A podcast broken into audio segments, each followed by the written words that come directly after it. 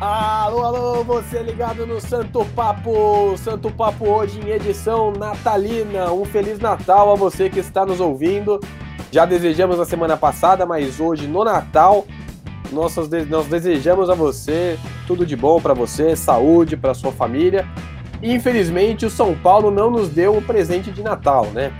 São Paulo perdeu o jogo de ida contra o Grêmio, lá no Sul, mas um resultado completamente reversível. Nós vamos dissecar tudo o que aconteceu e ainda pode acontecer no episódio de hoje. Mas antes, eu queria pedir para você seguir o nosso podcast aqui no Spotify ou em qualquer outra mídia que você estiver nos ouvindo. Se inscreve no nosso canal no YouTube, Santo Papo Futebol Clube, que tá muito legal. A gente faz live pós-jogo, o Hugo toca lá as lives, é um mestre de cerimônias. E vai ter sorteio da camisa do Luciano, em breve, em breve. Também não deixa de seguir a gente no Twitter, arroba SantoPapoFute. Eu queria falar aqui, já que estou com os meus dois grandes amigos, Hugo e Joacir. Passamos nervoso ontem. Começar aqui hoje, Hugo, tudo bem com você, cara? Como é que você tá após derrota do São Paulo? Olha, rapaz, é bom que. A... Eu espero que a ceia de Natal hoje seja maravilha, porque eu, eu estava melhor antes do jogo. E assim. Ah, cara.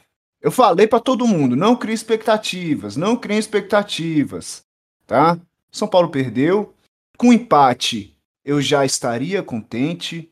Querido Papai Noel, me dê pelo menos um empate. Era esse, essa minha cartinha.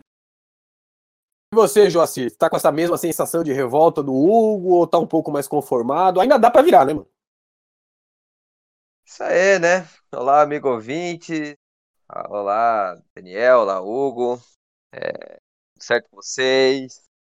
É, bem, eu já não sou fã de Papai Noel por natureza. Nunca acreditei, eu fui uma criança muito chata. E só ontem ele só deu amostras que ele é um palhaço, porque um mísero presente, cara, ele não tem a capacidade de dar, entendeu? É, mas voltando aí, é, cara, o jogo tá, tá aberto, a disputa tá em aberta. É, semana passada tinha dito que estava 55-45, agora foi para 55-45 ou 60-40 aí pro Grêmio, né? É, o São Paulo não jogou mal, é, mas aquilo, né, cara? Jogo de mata-mata contra time copeiro como o Grêmio, que já é acostumado a, a disputas de Copa nos últimos anos, diante a mínima é, possibilidade de gol, tem que fazer, né? E o São Paulo não teve essa efetividade com Brenner e Luciano, que infelizmente não foram eficazes ontem, mas ainda tem créditos, né? Se o São Paulo é, está na semifinal é, da Copa do Brasil e em boa posição no brasileiro, com boas condições de chegar ao título, é graças aos dois, né? Mas é isso aí, tá aberto ainda. Acho que São Paulo tem total condições de virar, né? Vai ser difícil, óbvio. Ontem só ratificou que o Grêmio é a pedra de sapato do Diniz, né? O time que o Diniz, é, pelo São Paulo, não consegue fazer gols, né? Já é a terceira partida que o, o São Paulo, com, com, no comando do Diniz, não consegue fazer gol, né? É isso aí. Como o Joacir roubou o Natal, temos um inimigo declarado desta data entre nós, hein? Vamos falar sobre o jogo contra o Grêmio, a gente vai falar sobre o jogo de volta mais para frente.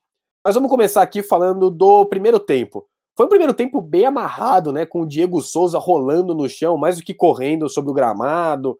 Ô, Joacir, o que, que você achou desse primeiro tempo? O São Paulo conseguiu impor o jogo quando, quando teve tempo, mas o jogo foi muito parado, né?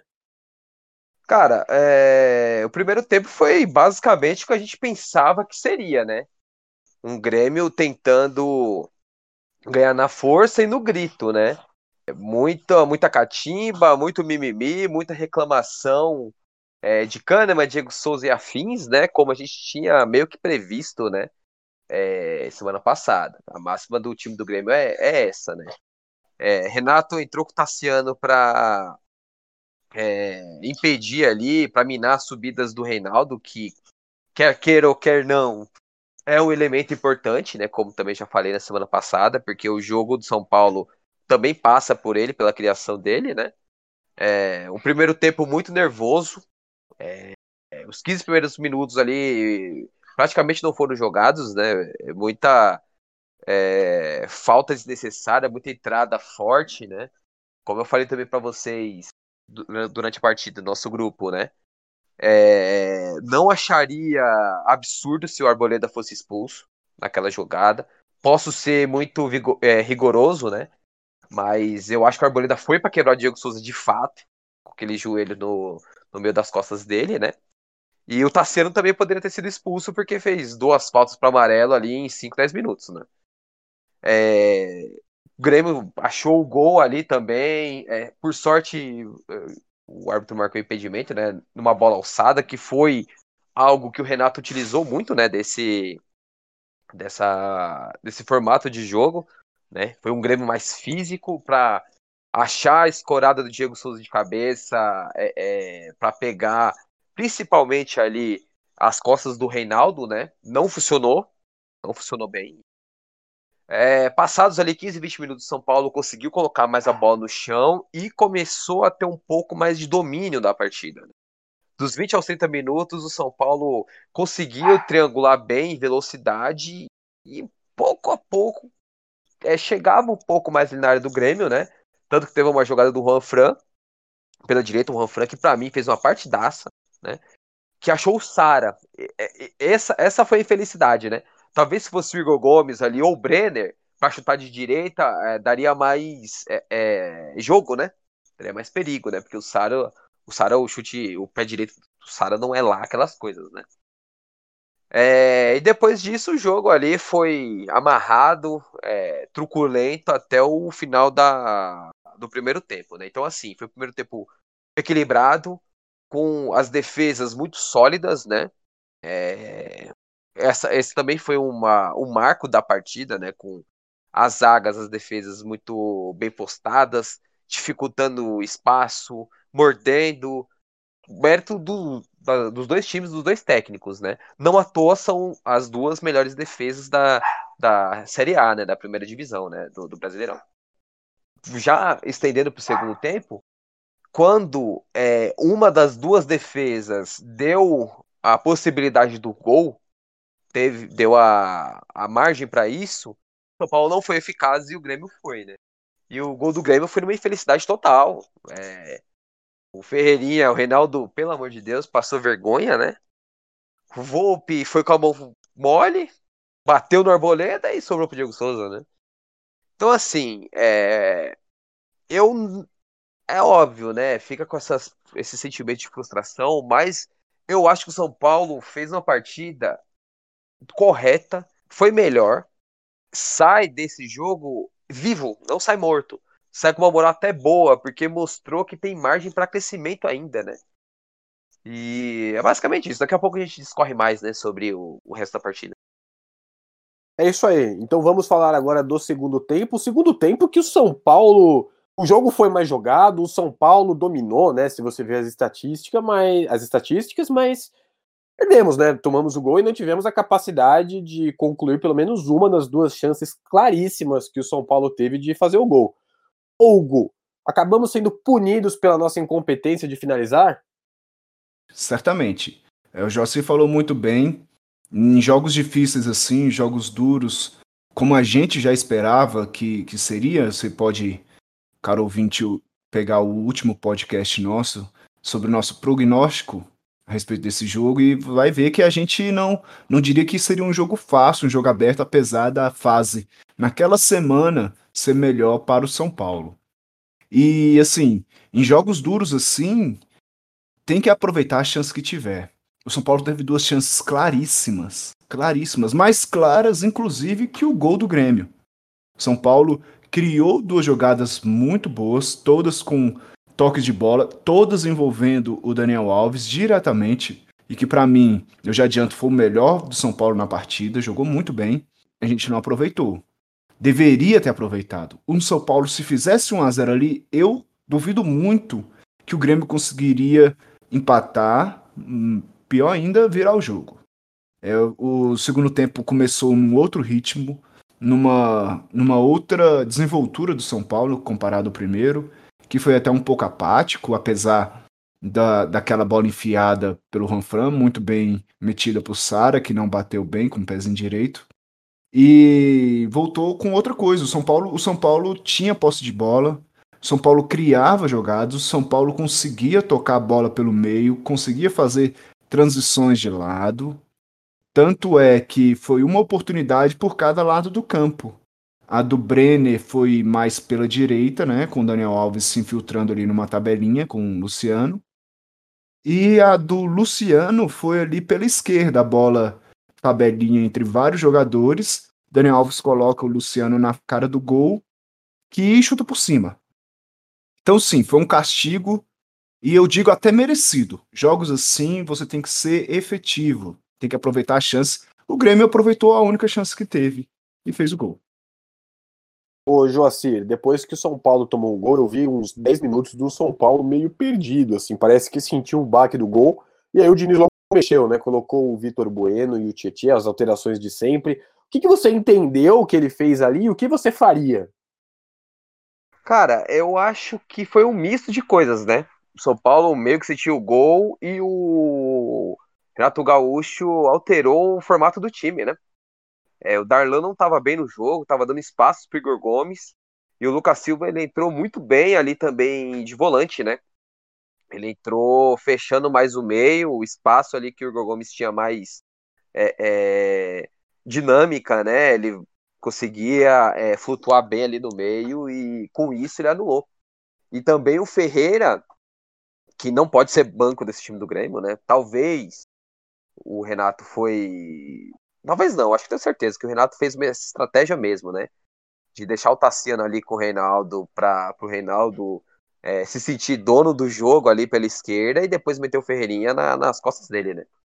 Depois do gol, né? A, forma, a forma que foi com o Ferreira é, é, passando o Reinaldo ali do jeito que quis, acredito que o Reinaldo ele ficou mais receoso em subir, né? Com tanta é, tanta força mesmo, né, ofensiva e tal.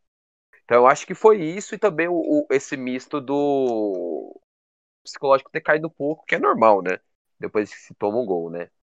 É, e também o Luciano, que não estava bem, é, o Sara também não estava bem, então isso também foi uma série de fatores ali que fizeram com que o São Paulo não, não, reagisse, de, não reagisse de pronto, né? E acredito que nem, não só de pronto, mas também até o fim do jogo, né? Não criou nenhuma outra chance, assim, que nós. Só naquela cabeçada no finalzinho ali que o Brenner quase fez, que o Vanderlei fez uma boa defesa. Né? E, assim, sobre as mexidas, as substituições é, foram corretas, mas eu acho que as peças que entraram não foram. É, não sei. Por quê? O que acontece? Bruno Alves não estava bem na partida, não jogou bem mais uma vez. Acho que ele estava perdendo todas do Diego Souza. É, não gostei da partida dele novamente. E o Luan, de novo, fez outra partida assim, retocável. Na zaga, ele estava ganhando todas de cabeça, por exemplo, ali do, do, do, do PP, Jean-Pierre e afins, né? É, então, nisso deu certo. São Paulo, depois disso, ok. O Grêmio também segurou para ir pro contra-ataque e tal, mas a estratégia do Diniz em ir para frente, colocar ali o Arboleda e o Luan, que são mais velozes para não sofrer bola nas costas, deu certo. Então, é, nesse sentido foi ok. A questão é, talvez é, quem entrou no lugar do Luciano, né? Não sei se era o momento de colocar o Tietchan é, e o Vitor Bueno. Não sei, não sei, não sei. É, o que eu teria feito, cara, eu teria. Assim, pode, pode ser de certa forma ali meio é, bipolar da minha, da minha parte, né? Por eu falar várias vezes que o Hernandes afunda o jogo tal, quando entra. Mas acho que hoje, ontem, no caso, né? Hoje não, ontem. era jogo pro Hernandes, né? Era jogo pra chute de fora, era jogo pro cara ali é, é, tentar um passe diferente, uma cobrança de falta algo do tipo, né? Então faria mais sentido a entrada do Hernandes do que do Igor Gomes, é, do que o Igor Gomes vir mais por meio do jeito que foi, né? Com o Bueno mais pra ponta é, faz mais sentido para mim, porque você manteria o Igor Gomes lá e você poderia fazer uma dobra ali em cima, justamente ali do é, Lucas Silva, que entrou e fez o diferencial ali no time, né? É, em contrapartida, cara, não sei, velho, não sei. no lugar do Tietê, não sei quem eu teria colocado. Talvez o Toró. Talvez o Toró para ter essa o chute de fora também e ter mais um vigor físico ali para para competição ali contra o Kahneman e coisa, algo assim, né? O time ficar mais é, é, forte fisicamente. Já que ele alterou daquela forma, chegando no 35 ali, 40 minutos, eu não teria colocado o Toró, ou também teria colocado o Toró, né? Mas não teria tirado o Igor Gomes, eu teria tirado o Sara, né? Por mais que o Igor Gomes estivesse exausto, o Sara também estava e o Sara não estava bem na partida. E aí daria para ter colocado o Toró e eu teria tirado o Juan que ontem fez uma partida muito boa para mim, muito boa. Mas eu teria tirado justamente para encaixar o Tietchan como lateral direito e ter colocado ali ou o Trellis ou o Pablo na frente, porque se você tá com dois é, disputando ali contra dois zagueiros altos é, e tava lançando a bola na área sempre, faria mais sentido você colocar um cara que fosse mais brigador. Talvez o, o, o Trellis desse mais, é, fizesse mais sentido justamente por ser mais físico do que o Pablo. É, e é isso, cara. Quando o jogo não encaixa, cara, é, não tem muito o que fazer assim. Eu não achei as mexidas do, do Diniz ruins, não. Talvez é, o, o que ele pensou foi correto, né? Mas, por exemplo, o Bueno não teve o chute de fora, né? Que ele tem sempre. É, sobre essas alterações, eu, eu de novo faço um comentário parecido com aquele jogo contra o Corinthians. É, o Grêmio sabia mais ou menos o que deveria fazer. E tinha nos planos, certamente tinha nos planos, fazer um gol e se fechar. Como no primeiro tempo não conseguiu, no segundo tempo o Renato conseguiu fazer isso com uma alteração, que foi justamente a entrada do, do Ferreira. Ganhou do Reinaldo e, incrivelmente, foi a única jogada que ele ganhou no jogo. É, teve dois lances anteriormente que o Reinaldo conseguiu ganhar, até mesmo na corrida no corpo, de duas bolas ali na nossa esquerda.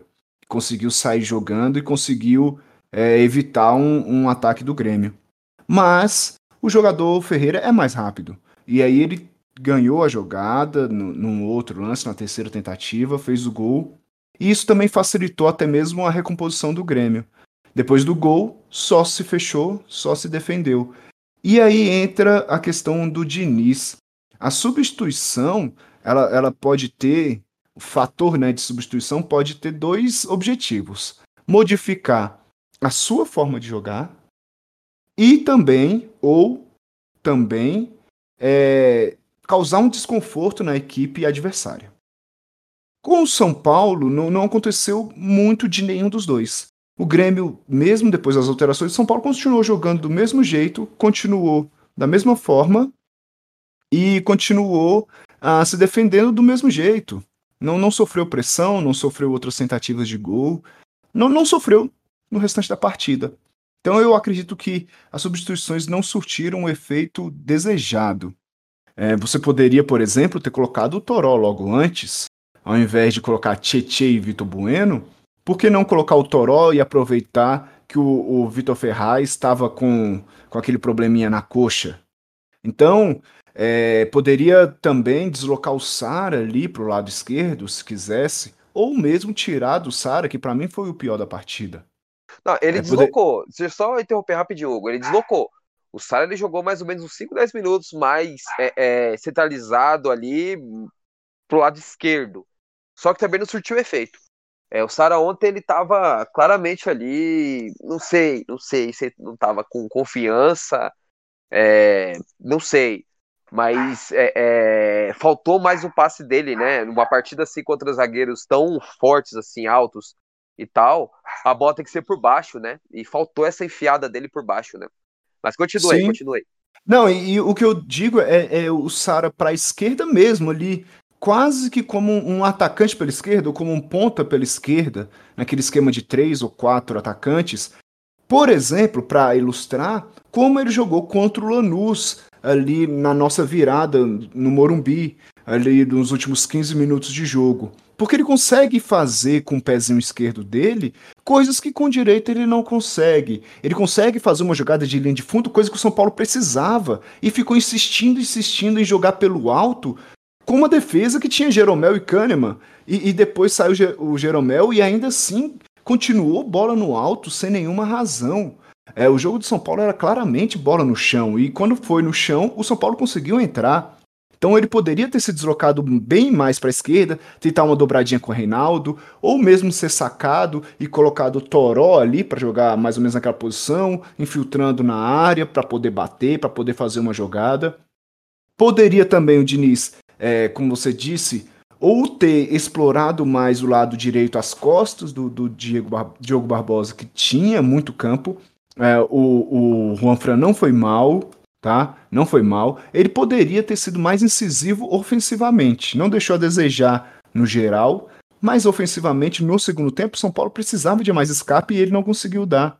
Talvez um outro jogador, é, talvez o, o, Igor Vinícius, que eu não morro de amores por ele, mas por ser mais rápido e ter essa, essa, essa veia mais ofensiva, poderia dar isso. Talvez o Tietê com uma dobradinha com o Igor Gomes, como a gente já viu também em outras oportunidades, inclusive também contra o Lanús o Igor Gomes puxando ali pela direita, fazendo uma dobradinha.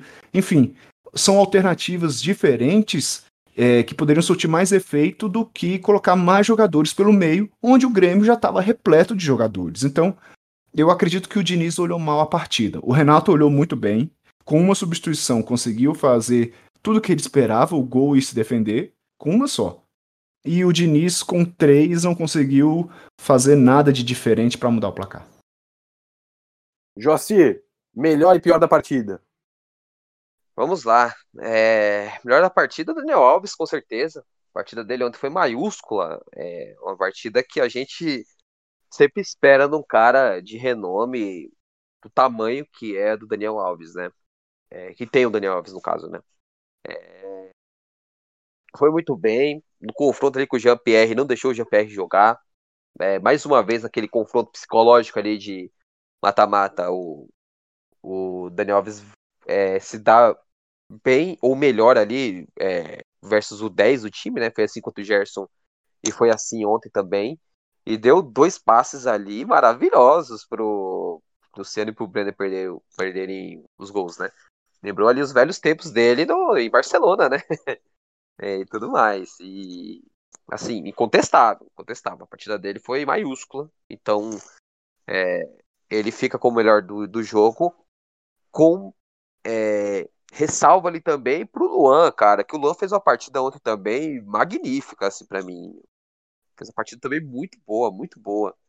E acho que de passe ele errou uns dois ou três só, assim, que eu contei, assim, ou que eu lembre, né? E como o volante foi bem, sempre é, é, tocando a bola ali o companheiro ali mais desmarcado, né? Sempre com boa inteligência, né? Com raciocínio rápido, né? É... E o pior em campo, cara, é... eu fico em dúvida, né? Eu fico em dúvida.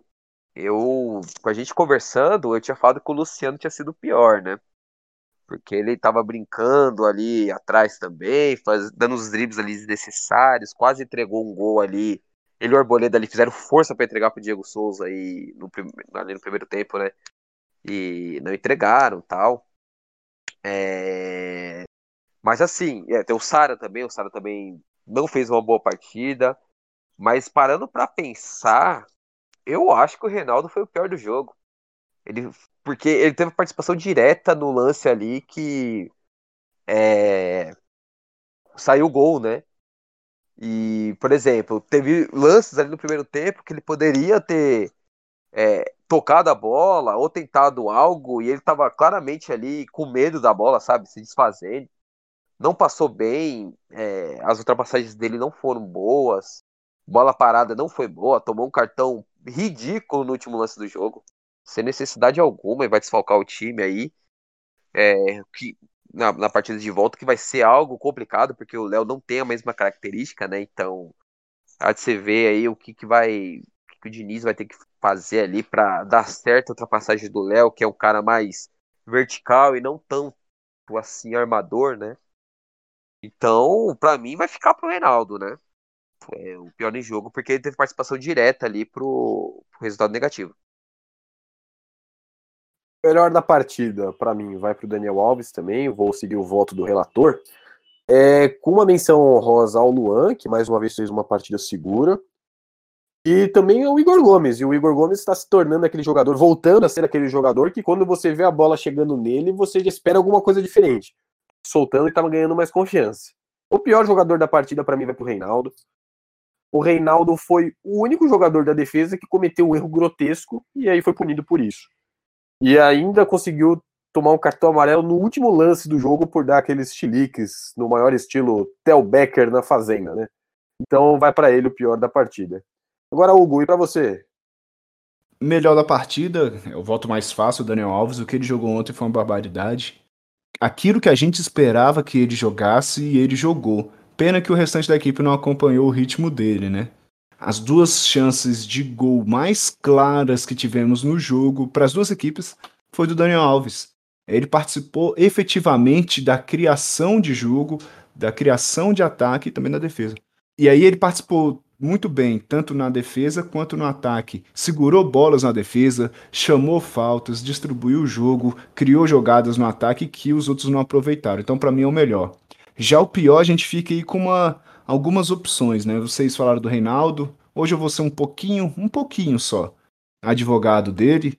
É, eu não acho que ele fez uma partida tão ruim, apesar, claro, do gol ter saído nas costas dele, mas eu dou o gol mais méritos ao Ferreira do que falha do Reinaldo. Lógico, ele não deveria ter levado aquele drible, mas o jogador ofensivo, o jogador adversário, tá lá para fazer aquilo mesmo. E é a melhor característica do Ferreira é essa, de, de ir para um contra um e fazer a jogada para dentro da área e servir um companheiro. O Luciano não foi tão bem também. O Luciano perdeu um gol claro. O Brenner perdeu um gol claro que não deveria perder. O Brenner, especificamente o Brenner, tá lá para fazer aquele tipo de gol e não fez. O Luciano, ah, displicente em vários momentos. Bruno Alves, eu também não, não gostei. Não achei ele com segurança para jogar. E aí, em grosso curo, eu acho que o Diego Costa poderia dar uma sobrevida a essa zaga aí, justamente para brigar com o Diego Souza no jogo de ida, lembrando do que ele fez com o Jô lá no primeiro turno do Brasileirão. Mas o meu voto vai para o Sara como pior da partida. Errou tudo que tentou, tudo, tudo, tudo, tudo, tudo. E assim, da mesma forma que eu, eu, eu dou de melhor da partida para aquele cara mais completo e que a gente espera mais, eu acredito que o Sara é muito mais preponderante quando joga bem e o time cai mais quando ele joga mal. É, a gente depende muito do, de, um bom, de uma boa noite, de uma boa tarde do Sara. Então, meu voto vai para ele. Infelizmente, né? Não gostaria, mas realmente no jogo de ontem ele foi muito mal. Não, não conseguiu dar continuidade nas jogadas. Não parecia com aquele, aquela vontade, aquele sangue no olho mesmo que precisava para uma partida como a de ontem. Agora já vamos falar sobre o jogo de volta contra o Grêmio. Depois a gente fala sobre o jogo contra o Fluminense no sábado. Contra o Grêmio, nós não temos o Reinaldo, né? Não teremos o Reinaldo, tomou o cartão lá, tá suspenso. E isso, obviamente, é ruim, né? Não é o time titular que o Diniz vem treinando.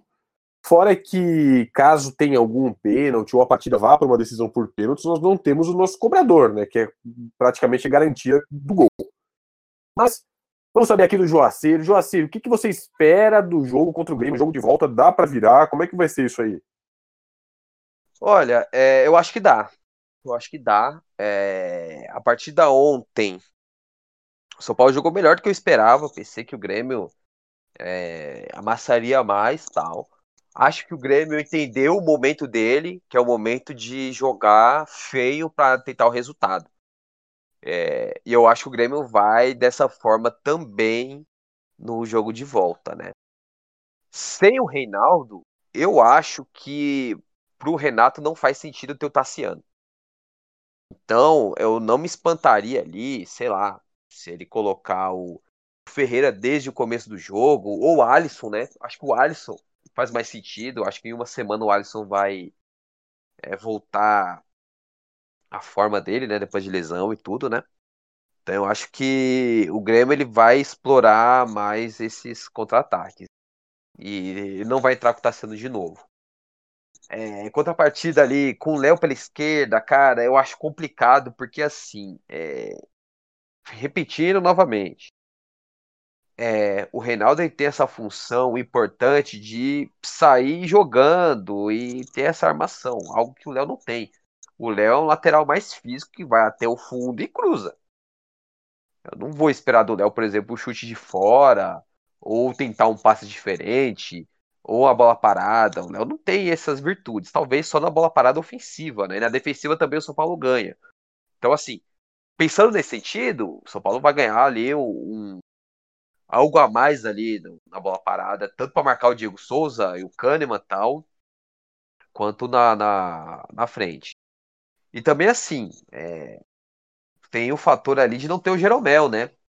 E o, o Rodrigues, ele é bom zagueiro, esse moleque, só que assim, ele é um zagueiro lento. Então, o jogo do São Paulo tem que passar justamente é, é, pelo meio de campo, com troca de passes rápidos de posição ali, né? Algo que o Sara e o Igor Gomes é, é, fazem com maestria. Então, isso tem que acontecer mais. Tem que acontecer mais o que rolou ali na, no começo do segundo tempo, que é aquele jogo moroso de passes ali lentos, entendeu? Então, é, o São Paulo tem que fazer mais essa intensidade. Já que não tem o drible, tem que ter intensidade no passe. Então, eu acho que muito passa ali pelo lado direito do, do, do Grêmio. E também porque os zagueiros do Grêmio saem para dar bote, principalmente o Kahneman. Aquele lance que o Luciano sai ali, que o Daniel Alves acha o Luciano, é claramente, mostra claramente a forma que o Kahneman joga, que a zaga do Grêmio joga, né? Que é para caçar o atacante e tirar a bola e sair para contra-ataque. Então eu acho que é, é, ter essa troca de, de bola ali rápida, essa triangulação rápida, a ultrapassagem ali, pode ser do Ranfran, né? Ou se não, sei lá, a chegada do Daniel Alves ali também pela direita, aquela ocupação de espaço do lado direito vai ser crucial ali, é, pensando né, nessa triangulação, forçando muito pelo lado do Vitor Ferraz ali pela, pela direita. Né? E assim, é, vai ser difícil, né? Acho que o Grêmio vai entrar querendo amarrar o jogo ali desde o começo do jogo, novamente. Os 15 primeiros minutos praticamente não vão ser jogados. Que o São Paulo não pode é, perder o psicológico, né? Se não fizer o gol em 15 minutos, querer, sei lá, baixar a pressão, abaixar ali o adrenalina, né? Também não pode estar muito pilhado para não entrar na do, do Kahneman, enfim. Mas eu acho que tá em aberto, cara. Eu não vejo essa desgraça toda. Acho que o São Paulo jogou bem. Se não tivesse jogado bem ontem, aí eu teria um pouco de receio, né? Mas como jogou bem, é... e aquilo, ganhar de 1 a 0 2 a 1 é pênalti. Então vamos lá, vamos lá. Nada tá perdido. Acho que tem esperança. E é isso aí, né? Vamos esperar aí, né? Antes disso, ter o jogo contra o Fluminense, que a gente vai mencionar aí, né? Mas é isso, basicamente isso daí. Vamos lá que, que dá. É, eu concordo. Eu acho que, que ainda dá para virar assim. Dá para disputar, porque o, o, jogo ainda tá em aberto. A vantagem é muito boa pro Grêmio, né? 1 a 0 tudo que eles sonhavam. Mas eu acho que ainda é possível virar, até porque é um placar pequeno. E eu não imagino que o jogo de volta seja muito bailarino, é, a, um jogo assim de muito de muitos gols. Eu acho que vai ser duro e talvez chato como foi esse primeiro disputado, né? É bem bem de vontade assim, como foi esse jogo de ida. É, esperemos que o Renato não, não atenda o clamor da torcida para colocar o Ferreira, mas eu acho que vai acabar sendo, não, não tem como. Mas aí, em compensação, a gente tem algo que, que pode facilitar a gente até certo ponto, né? A ausência do Reinaldo, ela muda a forma da equipe jogar. O Léo é um cara que busca mais o fundo de campo e aí cria uma outra possibilidade de jogada que a gente costumeiramente não tem, né? Que é uma jogada de linha de fundo, apertando um pouco mais o Vitor Ferraz. Isso uh, enlarguece o campo, aumenta a amplitude, abre espaço para outras jogadas. Se a gente consegue fazer uma dobradinha do Igor Gomes com o Juanfran ali pela direita, a gente já consegue espaçar mais a defesa do Grêmio. E aí Daniel Alves fica com mais liberdade para fazer essa essa movimentação ali, como foi naqueles dois duas oportunidades de gol criadas no jogo de ida. E também tem a questão do, do vigor físico do Léo, que ele consegue voltar e, se, e defender razoavelmente bem também, caso o Ferreira apronte alguma coisa. Então o São Paulo tem que ter cuidado com o contra-ataque, tem que preparar uma estratégia. O jogo ainda está em aberto, apesar da vantagem do Grêmio, e dá para ver assim. O São Paulo precisa não cair na mesmice, precisa encarnar o jogo como foi contra o Atlético Mineiro e jogar como quem quer vencer mesmo. Não, isso não quer dizer que tem que ir de peito aberto, não quer dizer que tem que sair desesperadamente, mas tem que ter vontade de jogar. Se tiver essa vontade de jogar, eu acredito que pode vencer. Então, é, esperemos ah, para ver aí o que, que o professor Diniz vai aprontar para essa partida de volta no Morumbi na semana que vem. É isso aí, tem que ter o espírito, tem que jogar igual o Daniel Alves jogou se impondo, pressionando a arbitragem, igual o Luan jogou peitando o jogador, ou até o Juan né, com o Diogo Barbosa. É, mas antes, temos o jogo contra o Fluminense, né, no sábado, às 21 horas. Ô, Joacir, como que o São Paulo deve ir para esse jogo? Cara, é complicado, né? Complicado porque, querendo ou não, é o jogo pontual é um jogo que o São Paulo precisa vencer para continuar com a gordura. Porque eu acredito que o Flamengo possa tropeçar lá em Fortaleza, né? É ok, ter essa gordurinha ainda, por exemplo, de perder e chegar a dois pontos, mas é, é complicado. Assim, acho que tem que rodar o time sim. É, eu acho que o Fluminense, seu Odair, é um time mais viável, é um time que pode se perder taticamente.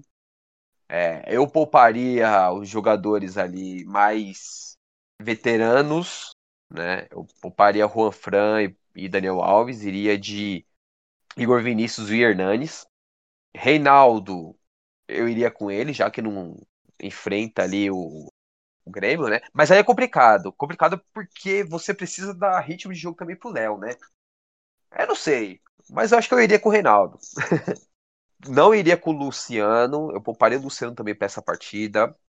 Eu iria com o Brenner, porque eu acho que o Brenner precisa jogar para readquirir né, essa, essa condição, essa moral, né, essa confiança. E eu escolheria entre Sara e Igor Gomes para descansar. Eu descansaria o Sara nessa partida. Entre Bruno Alves e Arboleda, eu também descansaria o Bruno Alves para testar com o Diego, Arboleda com o Diego, que para mim é, o Diego pede passagem nesse time. O Diego merece porque o Bruno Alves não vem bem. E no jogo que teve Diego e Arboleda, foi, a zaga foi bem. A zaga não foi mal contra o Ceará. Agora vamos lá, dimensão ali. Como, como que entraria para esse jogo, né? Volpe, Igor Vinícius, Diego, Arboleda e Reinaldo. Ele é com o Luan, não tem necessidade de poupar o Luan. Luan é um jogador físico forte. Dá para ele aguenta jogar sábado e quarta tranquilo. Luan Hernanes, é, Aí iria com é, Igor. Igor não. O Bueno, Igor Gomes, né? Igor sim. E na frente, cara, eu iria de Toró e, e Brenner, né? É, uma chance aí pra essa, pra essa dupla de ataque, uma dupla rápida, uma dupla que vai pegar uma zaga ali que não vai ter o Lucas Claro, provavelmente Fluminense, é, que vai ter o Nino, e não sei quem vai ser o parceiro do Nino, né? Então é uma dupla que dá condições de você ter uma jogada rápida por baixo, né? E testar uma coisa diferente, né? Porque se você for com o Pablo, a gente sabe o que vai acontecer com o Pablo, né? O Pablo vai ser o cemitério de jogadas. Então eu iria dessa forma. É uma partida crucial ali para São Paulo continuar as aspirações aí pro, pro, pro brasileiro e manter aí, fazer a manutenção dessa pontuação, né? E ir pro jogo de quarta-feira de volta com mais moral. Que é um time forte, é um time competitivo que dá para chegar lá no, no Rio, no sábado à noite, e arrancar um bom resultado, uma vitória de lá, né? É, eu acho também que. Eu, eu concordo com quase todas as alterações do Joaci aí. É, sobre a questão de dar ritmo pro Léo ou colocar o Reinaldo, eu vou mais pelo sentido precavido. Eu preferiria, eu prefiro deixar o Léo de fora dessa partida para não correr o risco de perdê-lo para quarta-feira, já que ele é o único suplente para o Reinaldo. Então vai de Reinaldo no sábado contra o Flu. Eu não mudaria muito a equipe, tiraria apenas o Bruno Alves, colocaria Diego. E eu tentaria também puxar o Luciano e colocar o Toró. Ou talvez, talvez, muito talvez, se eu acordasse com algum devaneio, alguma loucura, colocar o Pablo, mas a minha preferência é o Toró. É, esse jogo também pode servir não só para manter a liderança no Campeonato Brasileiro, mas também para dar um nozinho na cabeça do Renato. Então as alterações do Diniz podem fazer isso, dar, uma certa dúvida no Renato para a quarta que vem. Centro Tietê, centro Bueno, centro Pablo, centro Toró. Se ele muda a lateral, se tira o Juan Fran e coloca o Igor Vinícius, ou puxa alguém para fazer a lateral, tipo o Tietê, como fez assim algumas vezes no ano, isso abre uma possibilidade e torna o São Paulo menos previsível para quarta-feira. Então, é, tem todas essas nuances. E lembrando também que o Fluminense tem reforços ou desfalques, aí vai depender da preferência de cada um, do Hudson e do Ganso. É, para mim, é mais reforço para o Fluminense e prejuízo para nós. A ausência dos dois nessa partida levaram cartão amarelo na última contra o Atlético Goianiense e não jogarão contra nós no sábado. Já encerrando aqui os nossos assuntos, caminhando para o final do nosso podcast. Joacir, alguma consideração final, alguma nota de repúdio ao Papai Noel? Não, eu já falei tudo que eu tinha contra ele. Não falo mais para não traumatizar as crianças aí que possam escutar aí, né? Então, é isso. é falar um pouco aí do do Sub-20 do São Paulo, né, que se classificou para as quartas de final do Brasileirão Sub-20, vai enfrentar o Atlético Paranaense no próximo dia 27, né? O último jogo do Sub-20 foi contra o Vasco é, no último dia 20, né? Último domingo. São Paulo perdeu por 2 a 1 do Vasco lá é, no Rio de Janeiro. E fez o gol do São Paulo, ele, né? Galeano. A gente vê que tem uma máxima aí, né? que quando não é o Antônio Falcão, é o Galeano que tem essa participação pro gol, né? Então mostra os dois de novo, mostram que são destaques e que merecem subir pro time principal, não sei se para agora, mas com certeza pro Paulistão eles têm que ser utilizados. Os dois têm que ser utilizados. Inclusive o Wellington também, que foi bem é, é, com, com, a seleção brasileira sub-20, capitão do time que ganhou o torneio é, é, amistoso, né? Com, que contava ali contra Chile, Peru e Bolívia. O Brasil ganhou esse torneio com o Wellington sendo destaque, né? Junto com o Gustavo Maia, junto com o Cauê, que é um bom moleque também do Corinthians, né? Fatalmente acho que ele vai entrar aí para ser reserva do Léo na quarta-feira, né? Então, vamos ficar atenção aí, porque o time do Atlético Paranaense Sub-20 é um time bom, né? É um time correto e tudo mais, né? E deixar aí pros amigos, né, os votos de uma ótima passagem de ano, né? Seja aí um, um ano melhor para nós todos, né? Com vacina, é, com mais empatia e, e, tudo mais, né? Desejar também a mesma coisa para os familiares, né? De vocês também. É, vamos nos prevenir, cuidado aí com, com a pandemia, não acabou, vamos nos proteger, né? É, nos resguardar, nos expor o menos possível, né, pro, pro, pra não dar sopa pro azar, porque o mês de janeiro tende a ser um mês bem complicado por todo o contexto aí, de, da forma que é as festas aí, que são as festas de fim de ano, né. E é isso daí, vamos, vamos na fé, e esses próximos dois jogos aí sejam jogos positivos para o São Paulo continuar com a manutenção aí da distância contra o Flamengo e que consiga aí a vaga para a final, para tão sonhada final aí da Copa do Brasil na, na próxima quarta, né? Um abraço aí a todo mundo. Grande abraço, Joacir. Também queria lembrar vocês que estamos montando já a pauta e tudo mais do nosso episódio da base. Vai sair em breve.